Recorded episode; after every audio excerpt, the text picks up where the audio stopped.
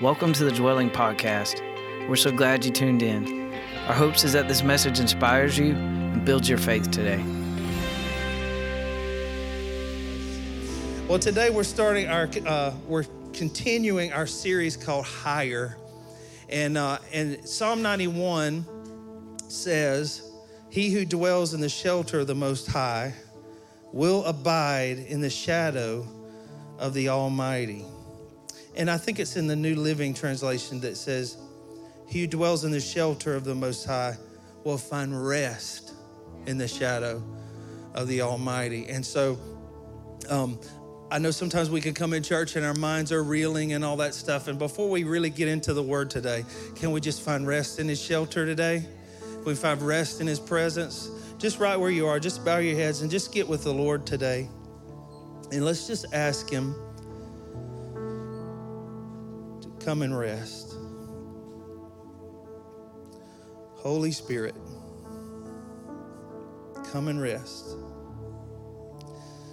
We want to make space for you, not just in time,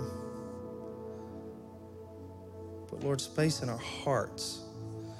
We, we want you to, that reign above it all song, you reign above it all.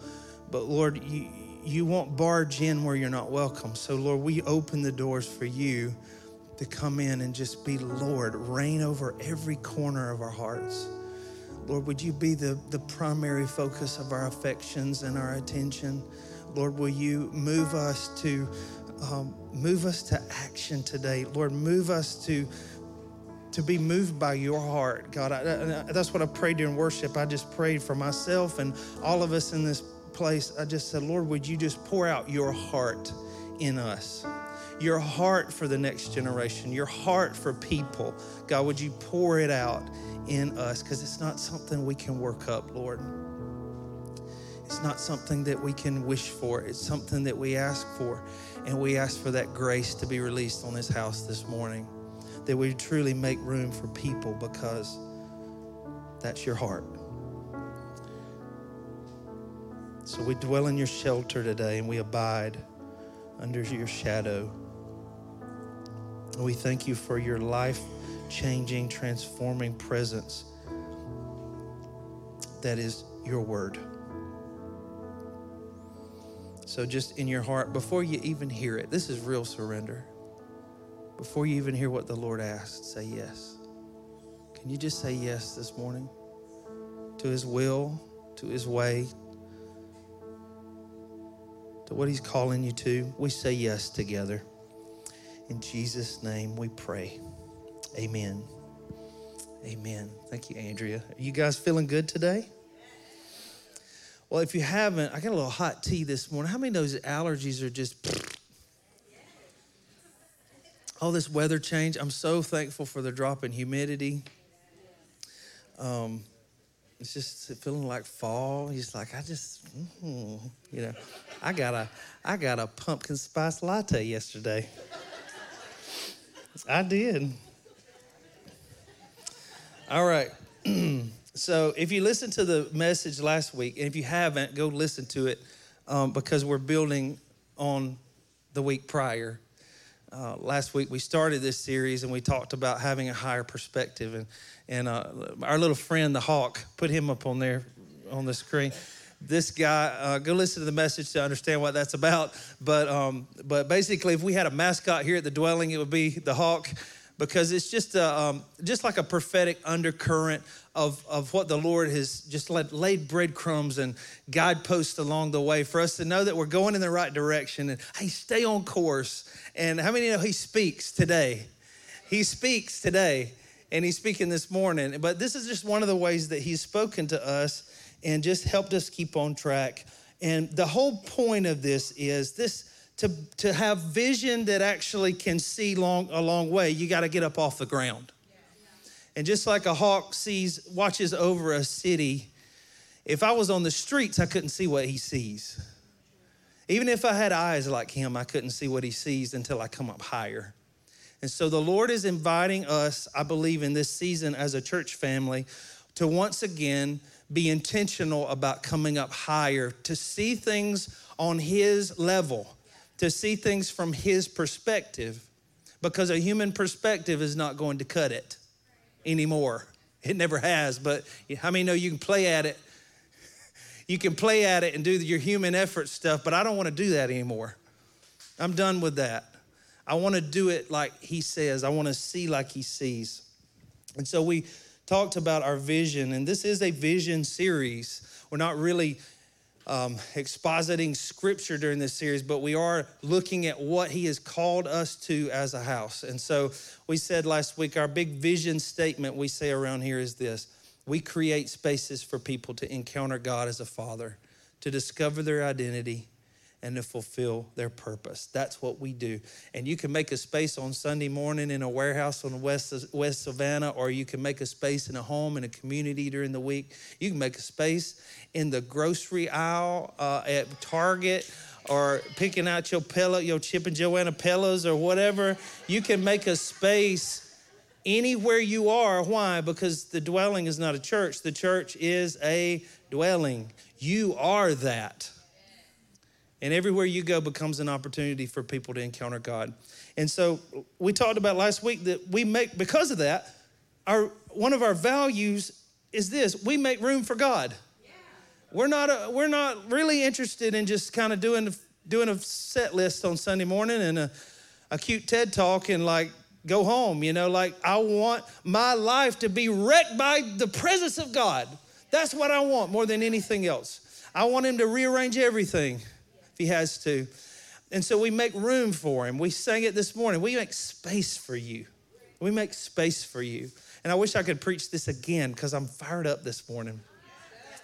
But in light of making space for God, and in light of the fact that our number one value is His presence, and it's, his, it's, his, it's our priority to seek Him with everything we've got, to give Him a space so that He can do what He wants.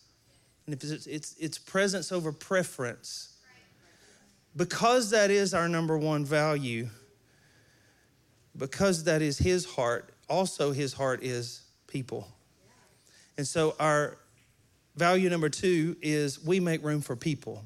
So we make room for God and we make room for people. We believe that God makes all things new.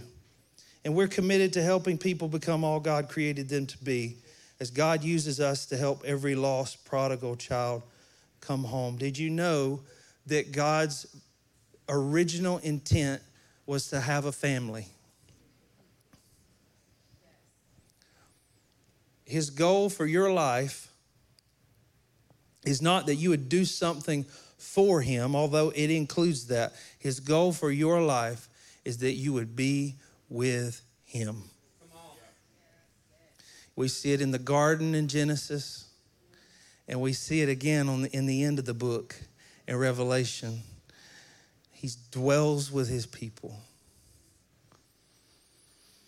And so people are priority, just like presence is priority. We're a, a, a present centered church. Everything we do, we want, we're getting there, okay?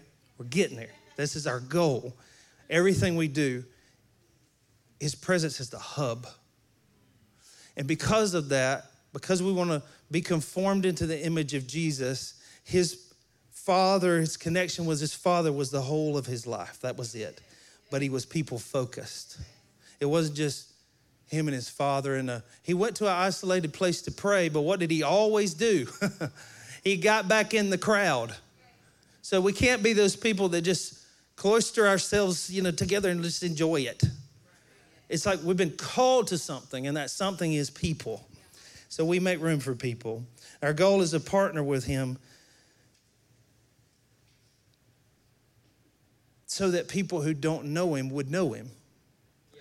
Our goal is to have His heart that so that when I look at someone who's made in God's image, I can honor that person not because maybe their choices that they're making or who they are or what they can do for me, but because they're made in the image of God and I can honor people because of that.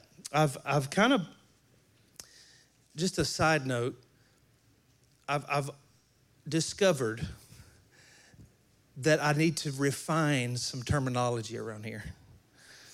Because how many know we all have lenses that we're seeing life through. And a word might mean something to Lauren that might not mean the same to Leah. A word might mean something uh, to, to you dependent upon your background or your history. And I want to say just real quickly honor. When I say that we want to build and create and foster a culture of honor, what I'm saying is we value and honor every person not based on what they can bring to the table, but because of who they are, made in God's image. They shine the radiance of His glory, even if they're, they're jacked up, because how many know we're all kind of jacked up? And so when I say honor, I'm not saying that honor is demanded. because some cultures of honor value a platform, but they don't value a potty. and the one who cleans the potties in the kingdom, I won't even say they're probably greater than the people who are on the platform because the kingdom is upside down. And so when I say honor, I'm not talking about honor as a means to promote myself. I'm not talking about honor as a means to flattery. That's not honor. Honor, honor is not a means to an end. Honor is just what we're called to. And no matter where anybody is on the spectrum of the Christian life, we're called to honor them. Even the ones who aren't even on that journey yet, honor them because Jesus would. We make room for people. So it's even deeper than that, though. I'm, I'm, I'm going there this morning. It's even deeper than that. It's not just about making room for people, it's not just about seeing the people who are in front of us right now. It's about seeing people who we don't even know exist yet. if I'm on an earthly level, I see what's in front of me. If I'm on the street, I see a sidewalk and a building and maybe a, a couple of floors of windows. But when I'm like the hawk and I get above and I come to God's perspective and I have his eyes and I have his lens, I can see farther just because of where I am. And so, as much as we value, and uh, we must value the person in front of us, that's where it starts.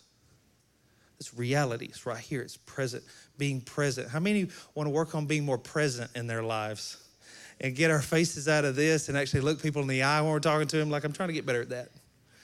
Um, but it's even deeper than that. Making room for people is looking beyond just the present moment into something that's coming. The people who are coming, the people who we don't, don't know yet, the people who've never found the dwelling, the people who are, in, who are about to get stationed at Hunter that are going to find this place. You see what I'm saying? Like the people who are just moving into town, the people who maybe didn't grow up religious at all that are going to encounter God through one of you guys through your work or in your home in a community, they're going to come in this building and just time in his presence and time in community and time in the word of God is going to transform their life and their children's and their children's children's history. This is bigger than just what's in front of us. Are you following me? Making room for people is coming up higher so we can see farther. So we see what's on the horizon. We see the promise that's not arrived yet. We see the people who've not shown up yet. And we see the next generation. That's where I want to go this morning is I want to lean into this. And I will say this, community is great. Right? This is this is the both and. It's it's making room for God and people. And one of the ways we do that is communities. I love communities. If you're not in one, get in one. Community's great, but community without doors is toxic. Just want to throw out a little reminder to us. Like, if we're not opening the door for people to come in and find community, we have ceased to become community. Like, we're just a club of some kind. And we're just kind of just there. And that's great, but it's not what we're called to. We're called to community that has an open door. So we have an open door to receive people, but we also have an open door as a house to release people. And so I'm not we're not going to be that kind of church that just holds on to people and when they do step out or they do leave, we're just going to kind of shun them. No. We don't do that. We're not going to do that. we we are a sending church. And as sad as, it, sad as it is, some of you guys in this room won't be here much longer. just because of military assignments and just because of jobs and just because of just life. But here's what I know you've deposited something in this house that's going to change this house forever. And hopefully, we've deposited something into you that's going to change where you go forever. And so, we got to have an open door, let people in, but also let them out. Because where the waters are moving is where life is. And I want to be a warehouse that just sends people out. That's our assignment. So we make room for people, knowing that we might have to give them back. But it's beautiful because when you spread seed, the harvest can come. So, the next generation.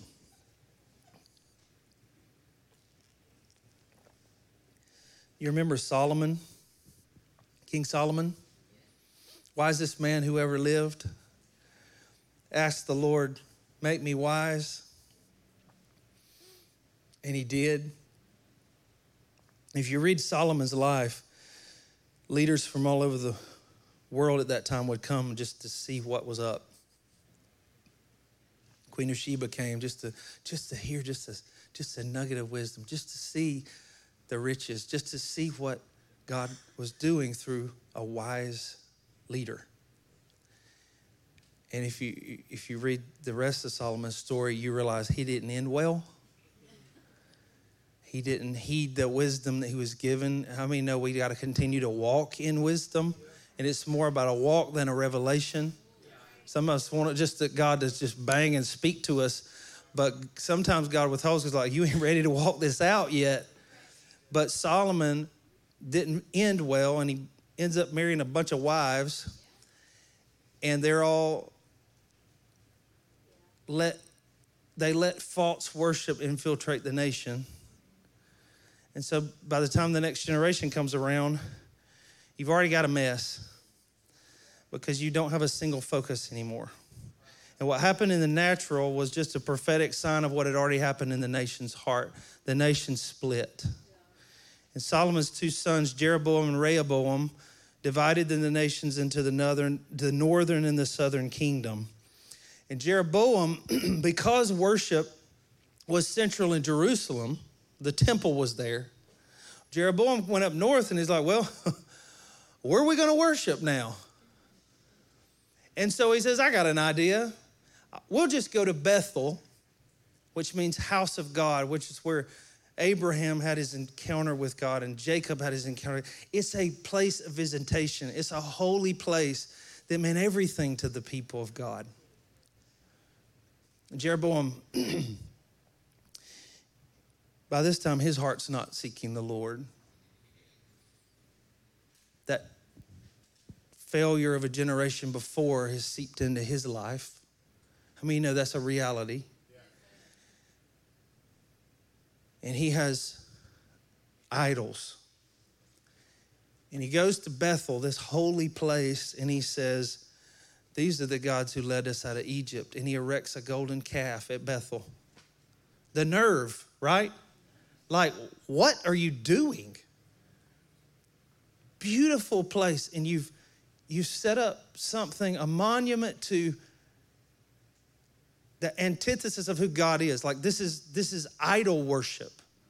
You've turned your hearts from the one true God who loves you and who's been so faithful, brought you through the through the sea, has delivered you over and over. And here you are saying, These are the gods that delivered us from Egypt? Like, if I'd have been God, I'd be like, you know, like, but he's merciful. He offers sacrifice at this altar to this false God. And everything's great. He's like, all right, we setting up new headquarters over here. Well, I'm gonna plant my own church. and then a prophet strolls up. And in 1 Kings 13, 1 through 3, 1 through 3, it says, And behold, a man of God came out of Judah by the word of the Lord to Bethel. Jeroboam was standing by the altar to make offerings, and the man cried against the altar by the word of the Lord. And he said, O altar, altar, thus says the Lord Behold, a son shall be born to the house of David, Josiah by name. Everybody say Josiah. Josiah. And he shall sacrifice on you the priest of the high places who make offerings on you, and human bones shall be burned on you. That's not a very good launch Sunday, is it? And he gave a sign the same, same day, saying, This is the sign that the Lord has spoken. Behold, this altar shall be torn down, and ashes that are on it shall be poured out. Pause. Flip a few pages. 300 years to be exact. Every word comes true. Josiah is born. And he's part of the royal family. He is the heir to the throne. And at eight years old, he becomes king. At 16 years old, the Bible says that Josiah began to seek the Lord. Mm-hmm. At 26 years old, he's been seeking the Lord, what, 10 years? With no Bible, by the way, because the evil kings before tried to get rid of all that stuff and somebody hid it in the wall. Somebody took the book of the law and they're like, we got to protect the word. And they stuck it off in a place. And Josiah says, look, we got to fix this place up, okay? Like he's 26, like we got to repair the house of the Lord. We got to do some renovations around here. And, and they, were, they were working on the temple and they found a book of the law in the wall. And somebody's like, hey, Josiah, we found this. He reads it.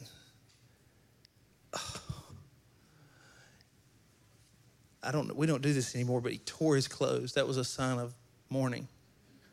He tore his clothes. And at 26 years, years old, he went throughout that, that whole nation tearing down idols and altars. And said, This is done. We're going to worship the one true God. We know what he says. This is his word. I've been seeking him since the time I was a teenager. This is not okay. This is who God really is. He transformed a nation at 26. And he goes to Bethel and he, they're, this is this Bible. So I love the Bible. This is weird. But they're digging up bones of dead people. like the old priests that used to offer sacrifice, like generate 300 years worth of bones of preachers that were leading people astray. They're digging up the bones. It's like Halloween, just skeletons on the altar, lighting them up. And the prophet's words are coming true. I don't know whose idea that was. Josiah's like, we're going to get rid of this, okay? Generational curse here. You're like, all right. And, and then he says, okay, all right. Hey, there's one more grave over here. Whose grave is that? because we don't want to be digging up somebody's grandma. You know, we want to we want to make sure that it was one of the old priests and the and the people of the town. The word says they came to Josiah and said, "No, no, that's the prophet who prophesied about you, and that you would do that. What you're doing right now, that you'd be doing that. 300 years ago." And he said, "Yeah, just leave him." And I wonder, I wonder, because the Bible doesn't tell us all the details. But it makes me wonder at eight years old, was there somebody who had seen the glory of the Lord? Someone that had the word in their heart. The same word that was hidden in the wall that a generation had forgotten. Was there somebody from generations past that, that was able to come alongside Josiah? Why at 16 did he start seeking the Lord? I just wonder these things.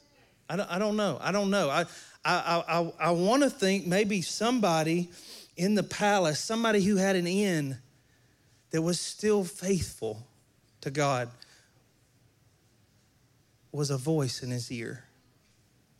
Maybe just a guiding influence in his life. I don't, I don't know that.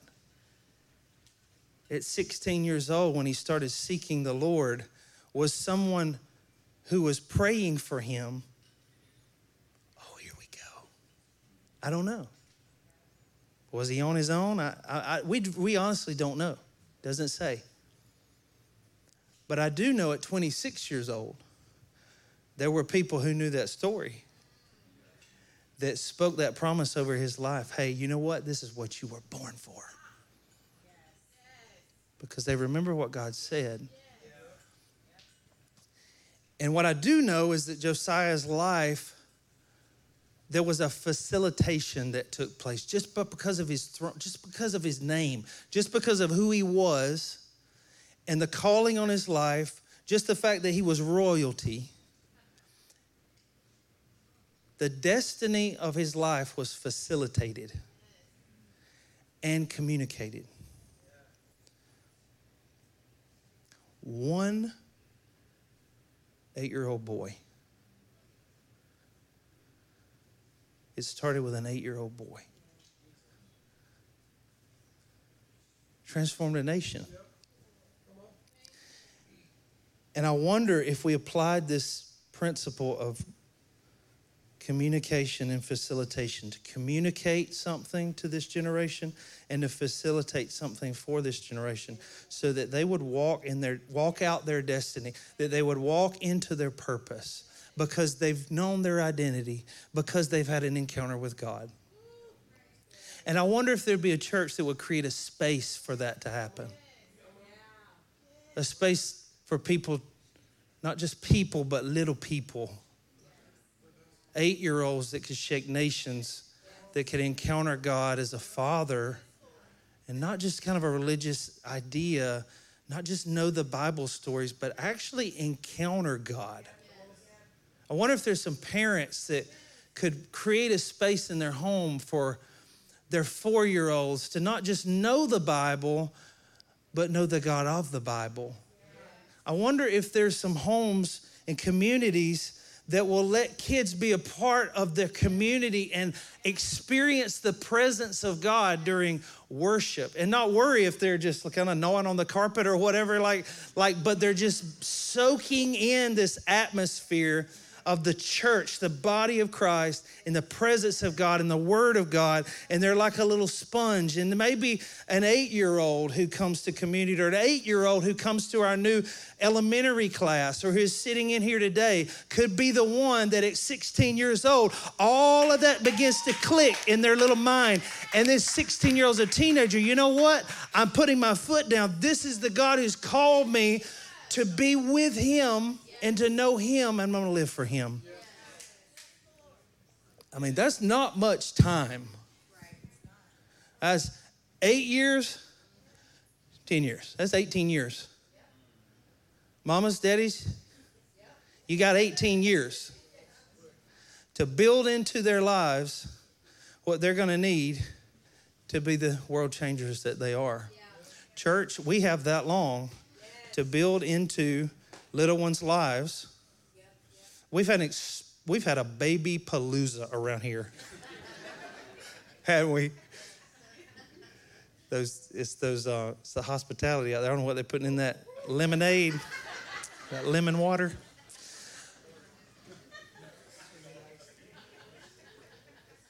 but that's great. And you think, well, you know, and the old preachers that we're going to grow this church one way or another, you know, like.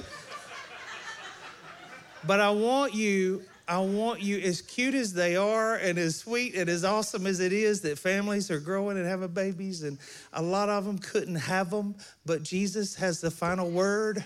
And, and, and he just healed some wombs or something, I don't know, but they're babies that shouldn't be. And what I'm saying is, God has given us a mandate. He's given us a chance. He's given us a, an opportunity to partner with Him. Do you know that there are churches all around here within a 100 mile radius of this house that wish a family would come with a baby? A church that's dying, that's like, are we going to be able to make it through the year because we just don't have any more families? Guys, we are bursting at the seams with kids.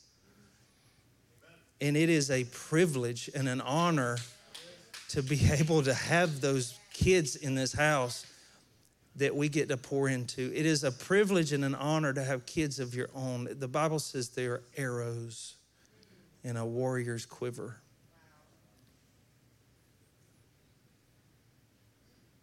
So we got to launch them out.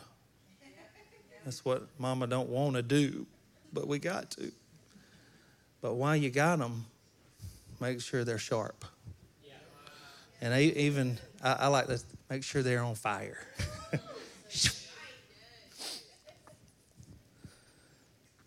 so, what do they need? What does this next generation need? They need prophetic promise over their life. They need mama and daddy, just like my grandmother. I've shared this so many times. My grandfather and my grandmother, when I would sleep at their house, they'd come in there and they'd kneel down at my bed and they'd put their hands on me as a little kid. And I remember that pink suede blanket. And there was a, y'all, just, there was an electric blanket on top of me.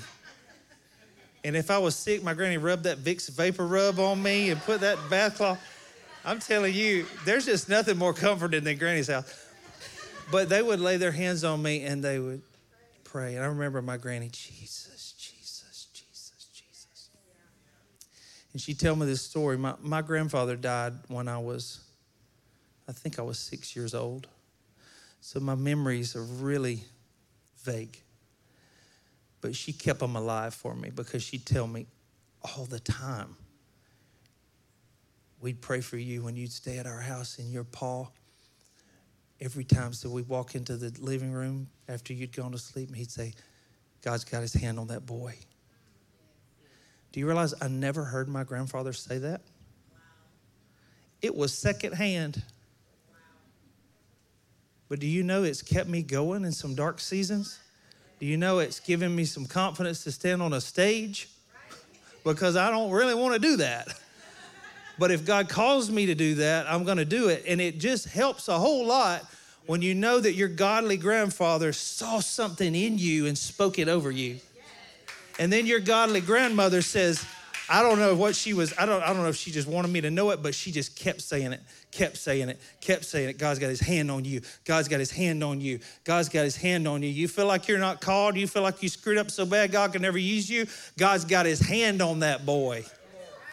The generation that's coming needs to hear the promise of the Lord over their life. As parents, we need to speak that over our children. As a church, we need to speak that over our children. They need not only communication, but they need facilitation. They need spaces. They need a space. They need people who are willing to go invest in them. They need, they need a church. By the way, I want to talk about this a little more le- next week, but they need a church that will be generous so that they can have a place to meet yes. right back there. Yes. And here's what's going to happen in, a, in several weeks from now is we're going to be in here having church and we're going to be all calm. And you're, you're going to hear, mm, mm, mm, and it's going to be coming from right back there.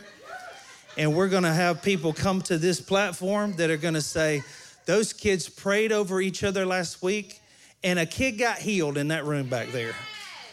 Or we're going to say, uh, uh, those kids, I mean, like it service kind of, we had a plan, But one of the kids started preaching, so we just kind of let them preach. And we had some kids say yes to the Lord back there. I'm just saying there's going to be testimony because when you create a space for God to move, he's, he will move in it, especially if it's his heart. And the next generation is his heart. He's a generational God. So, so thankful for a kids team. Can we give it up for our kids team? We're so grateful for y'all. So thankful for Pastor Brandon. If you've not met Brandon, make sure you hug his neck. He's a blessing. He's just a blessing. He's got a heart for our kids, a heart for families. And um, there he is right back there. Got a baby. He's got somebody's baby that's upset.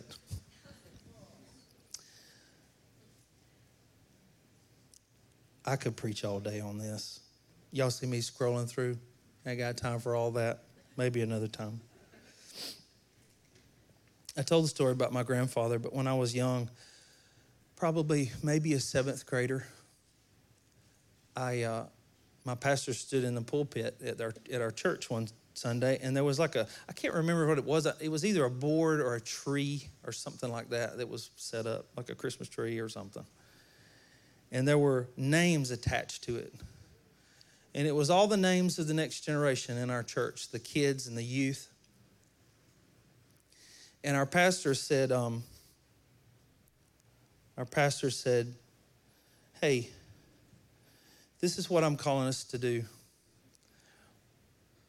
The next generation needs mentors. They need voices in their life. They need prayer. They need support. And so at the end of service today, during the altar time, he, he said, I want you to come up here and I want you to get a name off of this. And a, a, name, a man named Mr. George walked up at the end of service that day. And he got a name that said Gunner Acreage on it. And he put it in his Bible. And he sent me two cards over the next several years until I graduated high school. Two. You say, come on, Mr. George. like, you do better than that. No, he sent, the point is this, he sent me two cards. And I'm pretty sure I have those cards. And I, I've pulled them out and I've read it because he saw something in me I couldn't see in myself. He spoke promises over me that I didn't even know, I didn't even know to think that way. But every time he saw me, he said, I'm praying for you. And y'all, that's simple. Two cards and I, am praying for you. Impacted my life greatly. I'm just saying, greatly. Leah, when you come in here on Wednesday nights and raising up a team to right now to, with their different roles to pour into our teenagers, the words that you say stick with those kids for the rest of their lives. You, I mean, you, you, who's ever taught a group of teenagers before? It looks like they're catatonic. Sometimes, some of them. I'm sure I looked like that when I was in youth group.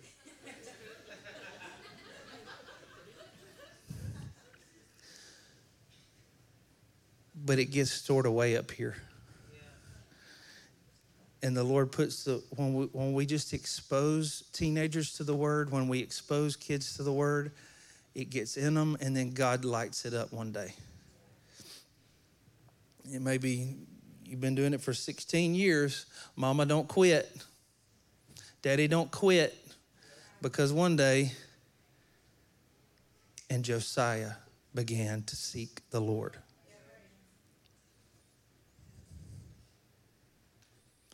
And Jonah and Jameson began to seek the Lord. Rebecca began to seek the Lord. And Shep began to seek the Lord.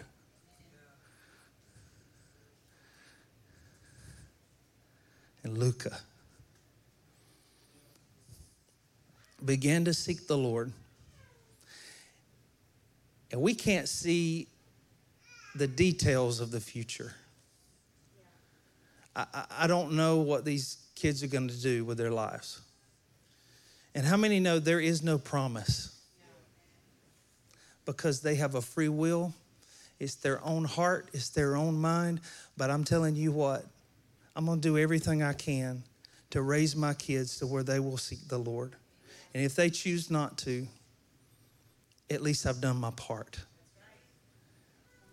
As a church, we're going to commit to invest in the next generation. And if they don't choose to walk with God, at least we've done everything we could possibly do to reach them, to, know, to help them to know that God loves them, to help them to know that, they're, that they are sons and daughters of the Most High God, that they have a purpose for their life, that they can hear His voice that they can do the things Jesus did, that they can know his heart, that they can make a difference. And I'm believing because I've seen it. I'm believing that there won't just be one or two that run with it. And when I say run with it, I mean we're going to be shocked. We need to save this message somewhere so we can go show it to those kids that are changing the world one day because God moved in somebody's heart in this room and they begin to speak life over their children. They begin to, they begin to, on Sundays, to serve in, in nursery or serve in pre-K or to serve in elementary or to serve in youth. And we started actually putting our money and our energy where our mouth is and say we're going to invest in the next generation. Yeah. A healthy church is built by every person taking responsibility.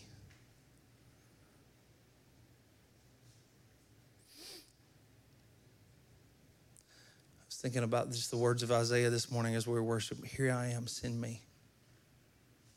Heard a song on the radio. Bless me, bless me, bless me. Have y'all heard that one? I'm not saying we shouldn't pray, pray that. But how about, here I am, send me? Bless me. I feel like God's like, open your eyes. like, uh, I have blessed you. What are you going to bless? Like, uh, even that, uh, that tension of like, I, I hear that, Lord, bless me. And I'm like, you've blessed me. How can I be a blessing? Here I am, send me. And I'll just throw this in there. Um, I've said this out of my own mouth, so I'm not pointing fingers at anybody, but I hear this a lot. Kids' ministry is not for me. You're right. Kids' ministry is not for us, it's for them. It's for them, it's for the next generation. And I just believe God is raising up a Josiah generation right now. I'm not going to miss the wave. How about you? Do you know who D.L. Moody is? Famous preacher, 1800s. Moody Bible Institute in Chicago is named after him. One of the most famous revivalist evangelists in history. I was digging through old newspapers because that's what I do and I found an article where D.L. Moody came to Savannah and he preached at Independent Pres down here. I think that's where it was, Presbyterian Church. And he stood in the pulpit, and the, the newspaper quoted him prophesying over our city, praying over our city. And here's what D.L. Moody prayed Lord, that you would raise up a Daniel in this city. Lord, that you would raise up a Daniel in this city. Now, think about our generation that we're in right now and where Daniel was in Babylon. It's just like countercultural. He's the one that prayed when the king told him, Don't pray. He wouldn't bow the knee. God's raising up a generation. I believe in this city, He's raising up Daniels. I believe that God's raising up Daniels in this house.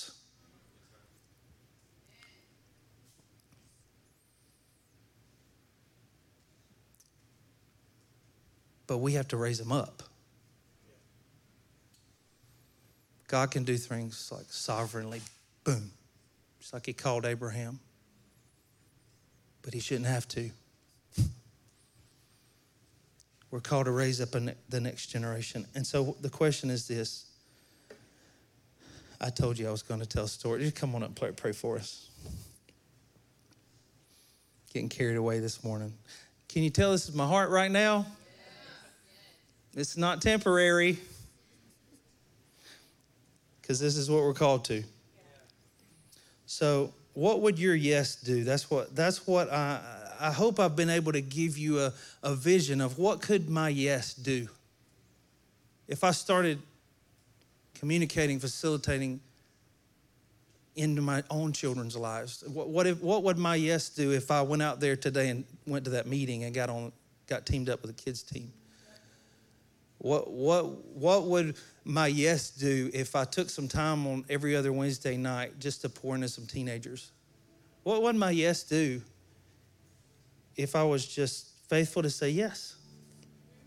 So, starting in our own homes, if we're parents, but also everyone who calls the dwelling home. Here's, here's the challenge today. I want to, I want you just to really just listen to what the Lord's saying. Okay? Can you, can you promise me that? Because I don't want you to do anything because I'm asking you. I want you to do it because you're taking responsibility and hopefully answering a call that He's put on your life. Okay? So here, here's what we, we want to do as a family say yes to pray for the next generation. Can we do that? Can we commit to pray for them? If you think of one of the kids in our church or one of the families, just pray for them and send them a text. I'm praying for you. Say yes to say what God says, to speak promises over our kids. Even today, if you have a kid run by you, say, hey, bless you. You're so smart. You know what? God's got a plan for your life. I do that sometimes right here. I like those shoes. When's the last time you did this? Sometimes seeing higher means we got to go like this and get face to face with the kid and say, you know what? You're important to God. And then they just run away, and that's okay. Because you got it in there. and say yes to invest in the next generation. Financially we got to i'm just saying it's coming. We got to build out a space back here. Because it's a hot mess right now.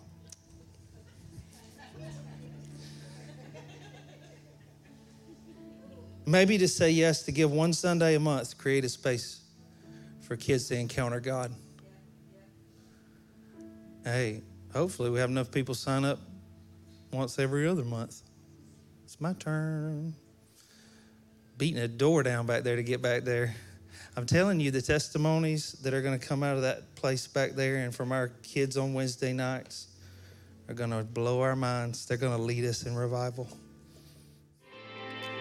We hope you enjoyed this podcast. For more information about the dwelling, visit thedwellingchurch.org.